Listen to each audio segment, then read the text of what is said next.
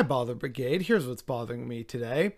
The Queen has died. Operation London Bridge is a go. And in the video that you can see from November 9th, 2021, where I outlined everything that's going to happen, that is now happening. So please go watch that video. Do me a solid in that regard. But Here's why everything now is bothering me today. Everything has gone the way of the dodo bird. It is now front and center. The queen is dead. Long live the king. It's King Charles III. He's using his Christian name. And we all just have to now accept that we live in a 24 hour news cycle, at least here in Canada, all about the queen and how wonderful of a monarch she was and all these tales, you know, just, oh, geez, so great and wonderful. And it hasn't even been a day and I am already sick to death of it. Enough is enough. I get it, right? On some level, I do understand, right? As far as a monarch goes, yeah, she did a pretty good job. She's the longest reigning one, relatively, from her perspective anyway, scandal free. So I get that there's a lot of sympathy for the lady who people, you know, grew up with and watched get old and die and be, you know, saddled with terrible children and relationships all around her while she seemed to be the only one keeping her shit together. However, this is all, all these stories are skipping over the very real problems with her as an institution and the crown. I'm already seeing lots of people say, oh, you know, now's not the time to talk about abolishing the monarchy.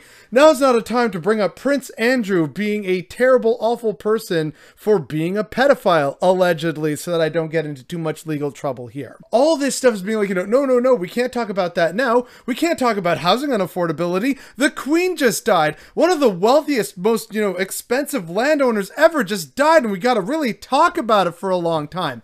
Anyone else already, like, you see my point of how exhausting this is? But crucially, here in Canada, right, there's another aspect to this that I haven't seen talked about, and I want to address it right now. A lot of people, for whatever reason, seem to be able to separate Queen Elizabeth, the monarch, from the crown, the institution. However, functionally, they are the same. Queen Elizabeth is the crown. All right to, you know, govern on so called Canada is because of the crown as an entity that people decide to believe in due to history and precedents and paper.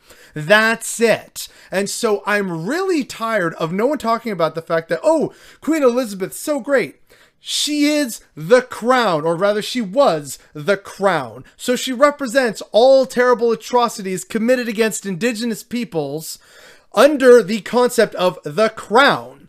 It is the crown as Queen Elizabeth that is taking indigenous kids to court. It is the crown, you know, Queen Elizabeth, that decided, hey, you know what? We should just randomly steal indigenous children. That was the 60s scoop. Oh, hey, it's the crown that says, oh, no, no, no, no. See, you have to actually live on this land and we're not going to honor the treaties and we're going to continue to fight you and all the various abuses and ongoing genocide and all these terrible awful things and the refusal to like acknowledge and honor the treaties all of this stems technically from Queen Elizabeth and yet there's nothing about that in any of the news cycles. It's all, oh, you know, she came and visited our quaint little town and she was very lovely and nice. It's like, yeah, hey, I don't doubt that, but let's actually talk about what she represents. She is the crown, that same crown that overwhelmingly exploited Africa and Asia. It is the same crown which sought to displace and dispossess indigenous peoples.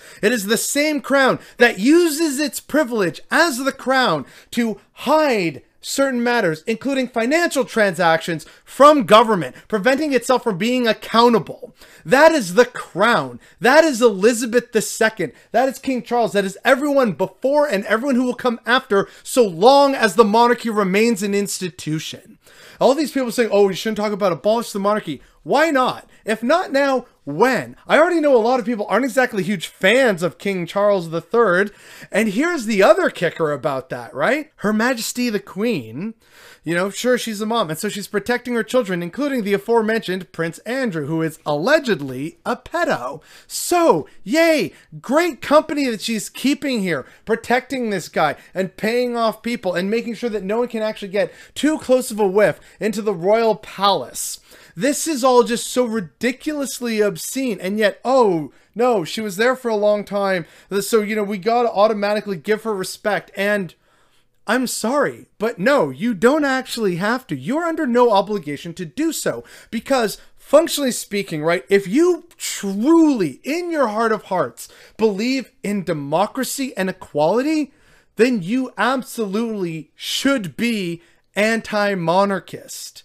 It is a position of power and authority ordained supposedly by God and won through bloodshed. It caused so many wars, like the wars of succession in European history. It's using divine birthright as opposed to anyone who is the most qualified could theoretically rise to the top. It clearly says otherwise if you believe in and support monarchical institutions.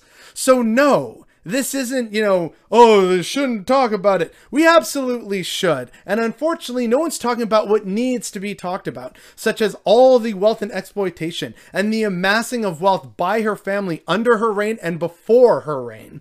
It also is all the blatant disregard, really, for not even talking about what the crown is and represents, both present and past, and how it is still impacting people to this day, especially here in Canada.